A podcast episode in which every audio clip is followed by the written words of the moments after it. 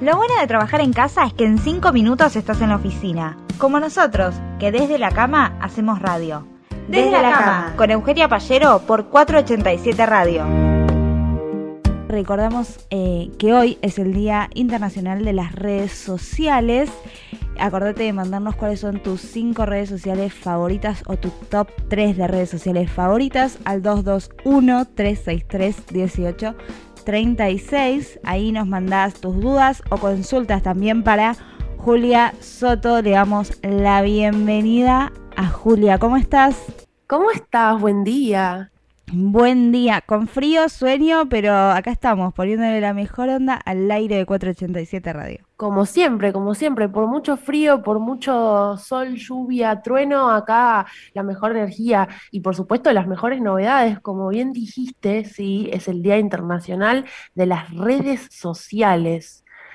Y bueno, las redes sociales, el Internet en sí son, es uno de los grandes quiebres de lo que nosotros conocemos como la línea generacional.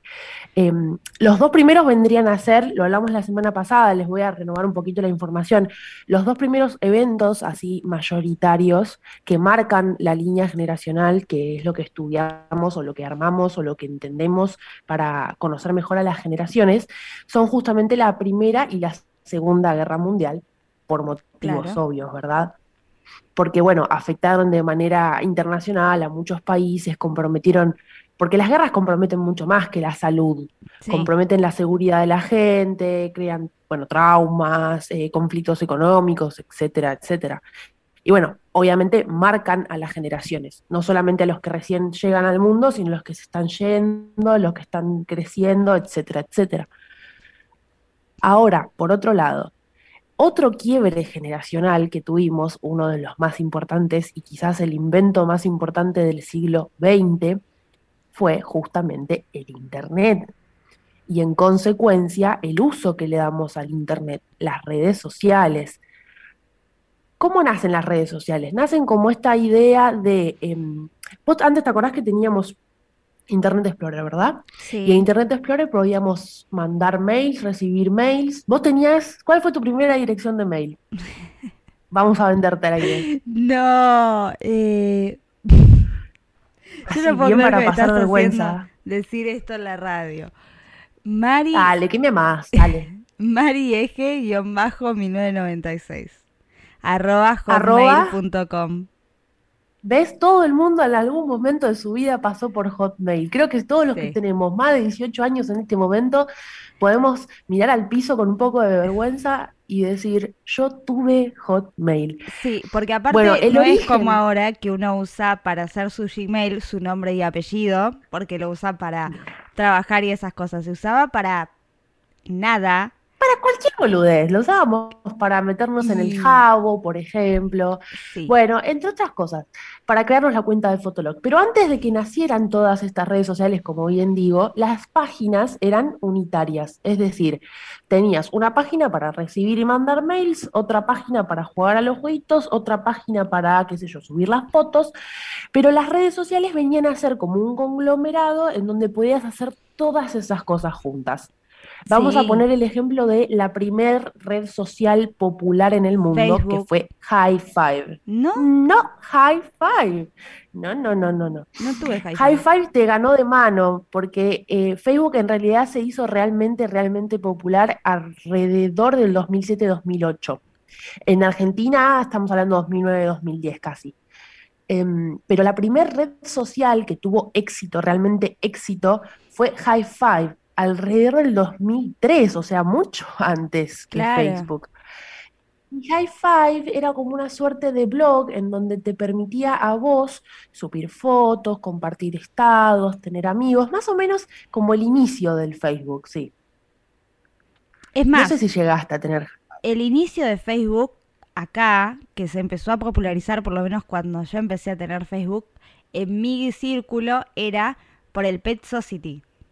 Está, Correcto, sí. Que, era, que en realidad vos tenías Facebook para jugar con la mascotita, no porque querías tener Facebook. Después se le empezó a dar importancia a las fotos, al estado, a los memes. Eso es muy cierto. Todos debemos de admitir, creo yo, y como vuelvo con esto, con nuestra generación, mayores de 18 o menores de 30, em, teníamos esta cuestión de querer llegar a las redes sociales, pero no nos importaba mucho la red social en sí, sino el juego que traía con ella.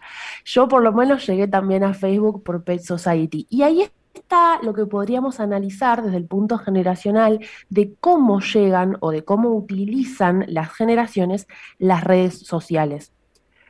Volvemos al principio. La primera que fue un boom y que la verdad la rompió a nivel mundial fue High Five. High Five todavía no tenía esta cuestión de juegos, pero sí, bueno, permitía a los usuarios subir fotos, compartir amigos, chat, etcétera, etcétera. O sea, comunicaba todo aquello que vos tenías en cuatro o cinco plataformas distintas en un solo lugar. En esa misma línea después vino MySpace, que MySpace era un poquito más peligrosa todavía porque te permitía a vos editar tu pra- propia página web con colores, con diseños, con gráficas, con letras, con... Se moría un diseñador gráfico cada vez que abríamos una página de MySpace. Y bueno, más adelante llegaron las que ya conocemos, bien Facebook, llegó también, em, qué sé yo, podemos decir Twitter, Instagram, pero eso fue más adelante. Sí, eso ya fue Ahora, Sí, más, más tirando para después de 2000, o sea, sí, llegaron antes de 2010, pero el uso, la mayor, o sea, la cuestión generalizada se le dio más de 2010 en adelante. Si bien, si bien la plataforma más popular hoy, más popular no, la que tiene más usuarios es Facebook, como vos bien dijiste, no es necesariamente la más utilizada, porque una diferencia es usuarios y otra cosa es usuarios activos, por ejemplo. Facebook en este momento, como bien dijo Euge, es la plataforma con mayor cantidad de usuarios en el mundo, porque se la considera algo que se llama plataforma o red social base. ¿Qué vendría a ser esto? A partir de Facebook, vos te puedes hacer cuenta en otras plataformas. Por lo tanto, todo el mundo tiene Facebook, así como tiene el email como para utilizarlo de backup o para utilizarlo de eh, inicio para crearse cuentas en otros lados. Es Sí, lo que se llama plataforma base. sí, yo lo tengo ahí muerto desde hace como 5 o 6 años que no entro a Facebook y me sirve o para entrar a algún otro lado, cuando te tenés que inscribir en algo, no te inscribís, entras con Facebook y ya está, es Exactamente. Sí, les- nos pasa a todos y de hecho también es otro mal generacional, si se quiere, porque los- la gente un poco más grande, quizás los X o en todo caso los boomers, no tuvieron este pasaje a otras redes sociales, se quedaron con Facebook porque la entendían, porque es una plataforma amigable, es una plataforma intuitiva, es sencilla de utilizar y aparte cuando fue el boom y como todo el mundo tenía Facebook, salir de Facebook implicaba no tener a nadie. Si vos la sacás, por ejemplo, a mi abuela de Facebook y la llevas a Twitter, primero que no entiende nada. Y segundo, no entiende esta cuestión de que la gente, la que uno lee, no la conoce. Me pasó un caso muy particular con mi abuela de estar en el inicio de Twitter y estar bajando y bajando y bajando, y que ella me dijese, pero ¿por qué no lees? Y yo tipo, porque esto no me interesa. ¿Y pero por qué los seguís? Y porque en algún momento pusieron algo que me interesó y los seguí, pero esto Claro, puntualmente no me interesa. ¿Y pero quiénes son? Me decía. ¿Qué sé yo quiénes son, abuela? Uno sigue gente en Twitter, lo mismo pasa en Instagram. Facebook tiene como esta energía un poco más eh, personalizada. sí, Y después, bueno, tenés las redes sociales que en tienen Facebook obje- eh, la idea de Facebook es compartir cosas mucho más cotidianas a vos. Si bien nosotros lo, repl- lo reemplazamos con Instagram y con las historias de Instagram, que ahí subimos todo lo que estamos haciendo todo el día, muchos de nosotros, lo cierto es que eh, eso sucede en Facebook. Los que usan Facebook regularmente hacen eso, cuentan eh, todo su día ahí, no en otra red social. Va por una cuestión también de personalidad y de interés. No todo el mundo está eh, buscando exponerse adelante de gente que o no conoce o no tiene la intención de contarle Claro, sus perso- cosas personales, como bien vos decís. Por eso Facebook es como un nicho en donde uno tiene a los que tiene y sabe quiénes están y puede, entre comillas, porque el Internet nunca es control, pero puede controlar aquello que publica. Se da un poco más en las personas más jóvenes que eso no nos importa tanto. Yo, por ejemplo, subo cada boludez a las historias de Instagram y no pienso que el Instagram lo tengo abierto y lo ve todo el mundo. Y cuando me quiero dar cuenta, subí un video bailando un tema de moda y lo vieron 600 personas. Entonces, eso también hay que tenerlo en cuenta si, bien decimos todos, la gente grande se quedó en Facebook, se quedó en, Facebook, nosotros quizás un poco más jóvenes no racionalizamos em, la llegada que tienen las redes sociales y lo grave que sería en todo caso si esa información que damos voluntariamente, porque la damos voluntariamente, llegase a manos equivocadas. Por eso también hay que eh, darle un poco de atención a estas cosas. La gente mayor no hace mal por no querer compartir su información. De todas formas, Facebook ha sido acusado muchas veces por malversación de sus datos, por vender información a campañas políticas y todo. La información está ahí y la usan, eso es innegable. Pero bueno, sí podemos reconocerles un poco que se exponen menos. Ahora, si me preguntas a mí, ¿cuál es la red social con la que esta millennial no puede estar sin usar? Tené cuidado con lo que vas a responder, Julia. No, no, no, no.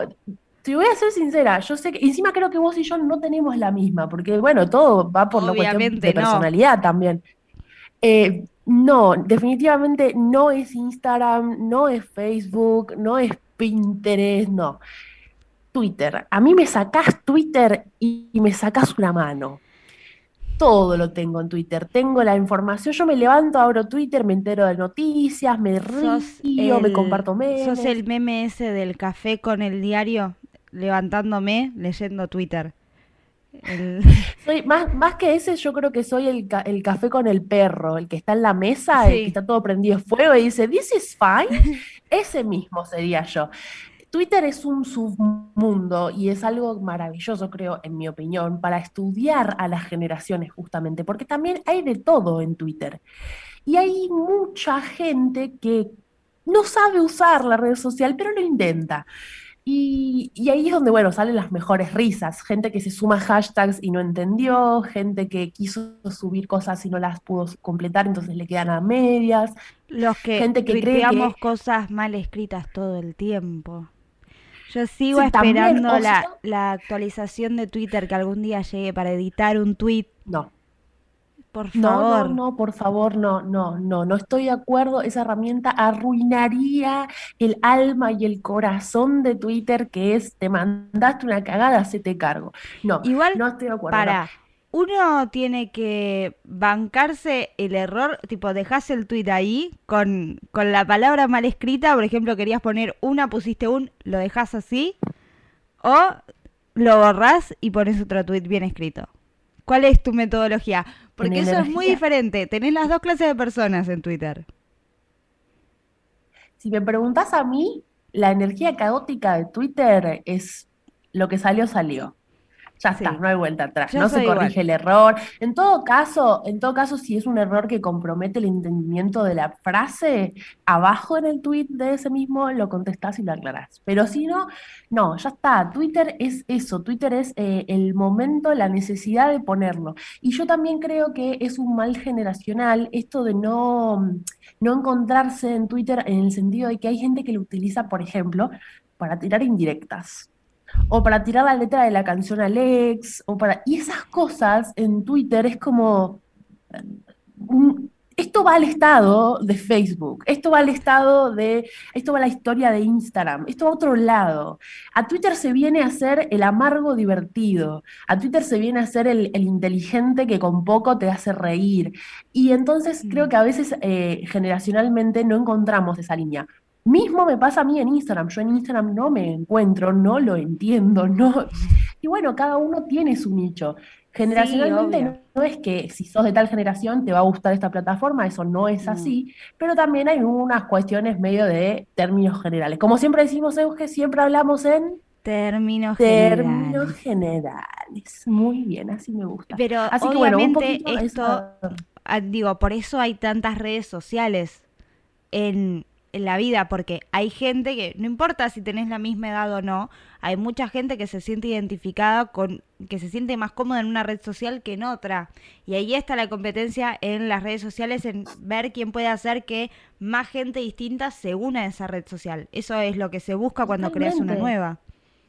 Totalmente, y al mismo tiempo las redes sociales no tienen su mismo uso, porque por ejemplo, las redes sociales de publicación de cosas, como puede ser Facebook, Instagram, etcétera, sí, buscan un poco competir entre ellas a ver quién se lleva los más usuarios. al fin de cuentas termina todo siendo de Facebook si lo pensamos igual, pero no importa, ellas compiten para ver quiénes tienen más usuarios. Si cae Facebook te quedaste sin WhatsApp, sin Instagram, sin nada. Totalmente. Pero por ejemplo, Facebook o Instagram no puede competir, qué sé yo, con LinkedIn, porque el uso no es el mismo. La gente no va a LinkedIn a compartir la foto del asado del fin de semana, sino a compartir la foto de la reunión laboral. No va a Facebook a compartir su CV, sino a LinkedIn. Entonces, también es eso, la plataforma un poco tiene sus reglas implícitas en donde si uno no las entiende, queda medio descontextualizado. Eso no es una cuestión generacional, eso nos pasa a todos en todos los ámbitos, en todas las edades. Le puede pasar a cualquiera, que uno es lo mismo que leer la habitación. Uno no leyó bien la habitación, no entendió el contexto e hizo el comentario y quedó como chavo del 8 hablando solo. Em, eso puede pasar en cualquier red social, en cualquier generación. Lo importante quizás a la hora de entrar y de consumir redes sociales es primero tener mesura y saber qué publica uno y tener conciencia de cuánta gente puede estar llegando a ver eso, más que nada por una cuestión de bienestar de uno, de su información. A mí me preocupa mucho cuando, por ejemplo, arrancan las clases. Bueno, estos últimos años no lo hemos visto tanto por cuestiones obvias, los chicos no van al cole, pero cuando arrancan las clases y las mamis o los papis suben la foto con el nene en uniforme. Eso es muy peligroso, porque estás diciendo a todo el mundo a qué colegio va el nene. Por otro lado, cuando uno empieza un trabajo nuevo y publica dónde está trabajando. Le estás diciendo a la gente todos los días de tu vida voy a estar en esta oficina. Es peligroso. Hay que ser consciente a la hora de publicar. Sí, lo cierto es que yo soy una de las personas que sube eh, fotos del trabajo y también hay que tener cuidado porque a veces ciertas empresas no quieren que ciertas cosas se vean o no. Y hay que tener cuidado porque te puede traer un problema laboral también. Y con respecto a los chicos en el jardín eh, o en la escuela o en época de escuela, tal vez es más difícil para los padres, hay padres que no lo saben hacer, que es como difuminar un poco el logo de la escuela, pero le pueden poner que hoy es facilísimo en cualquier red social ponerle un sticker a la foto encima y lo tapan con un corazoncito, con una carita sonriente y listo, y te ahorras ese problema.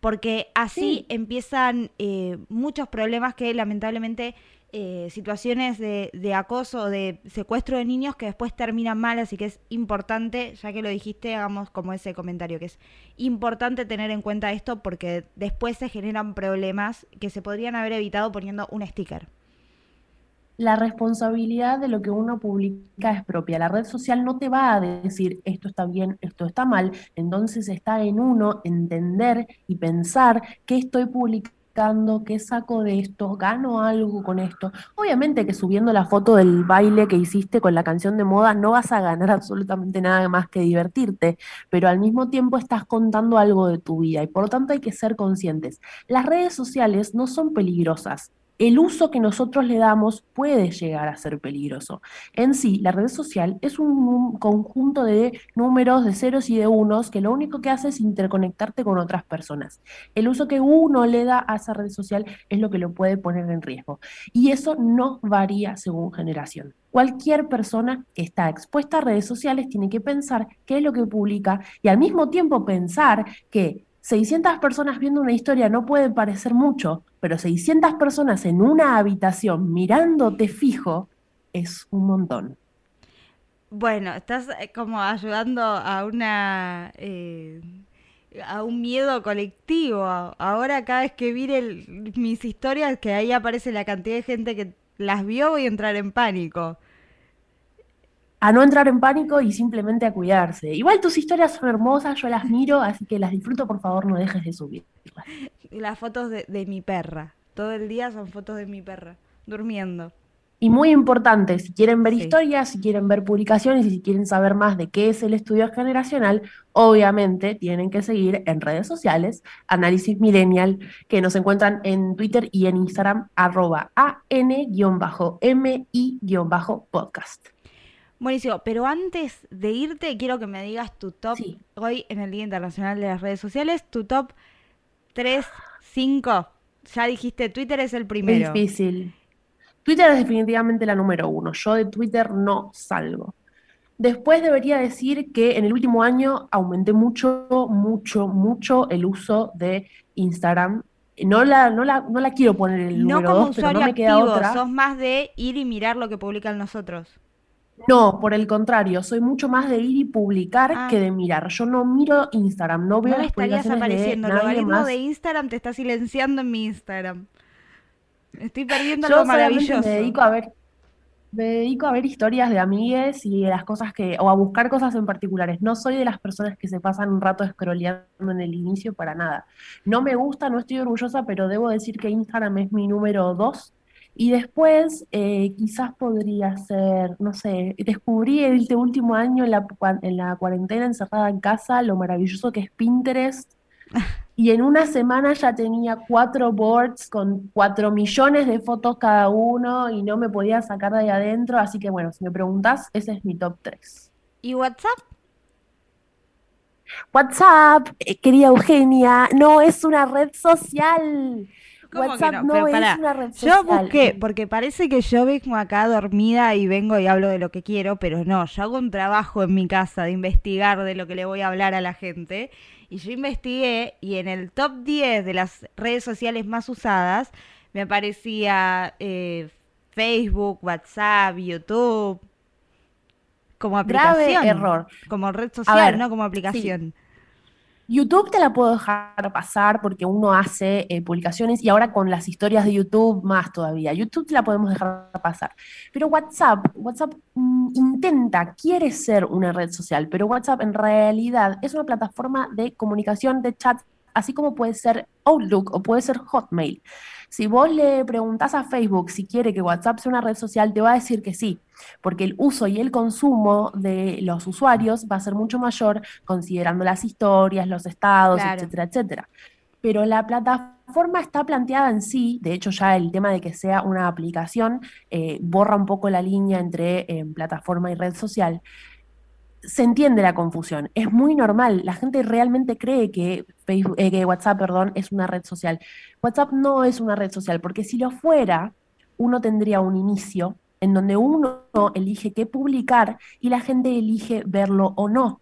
En WhatsApp uno solamente puede poner sus estados y sus historias y la gente le aparecen. Por ejemplo, cuando vos tenés un grupo con los vecinos y los vecinos se la pasan mandando noticias de opinión, se la pasa mandando informes, se la pasa mandando cosas que uno no pidió recibir.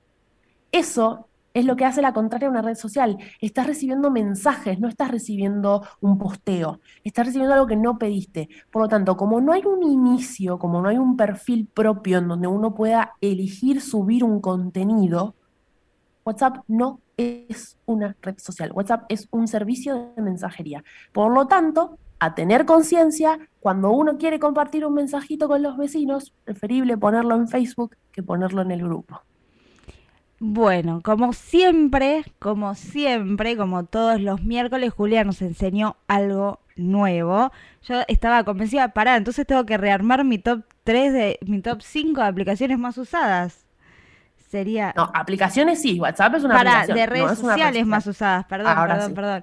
¿Qué te, sería Instagram, Twitter, definitivamente Twitter. Eh, y después TikTok.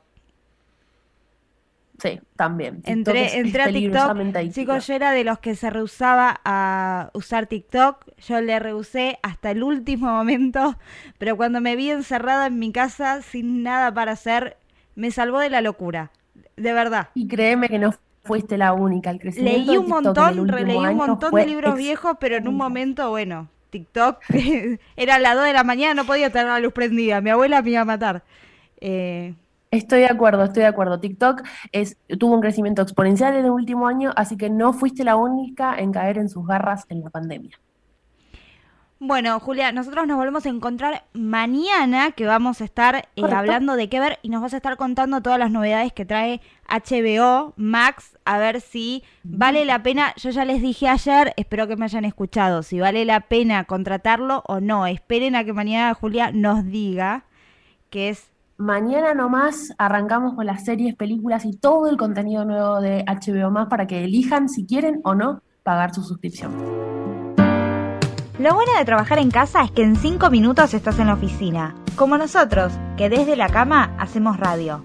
Desde, la, cama, con Eugenia Pallero por 487 Radio.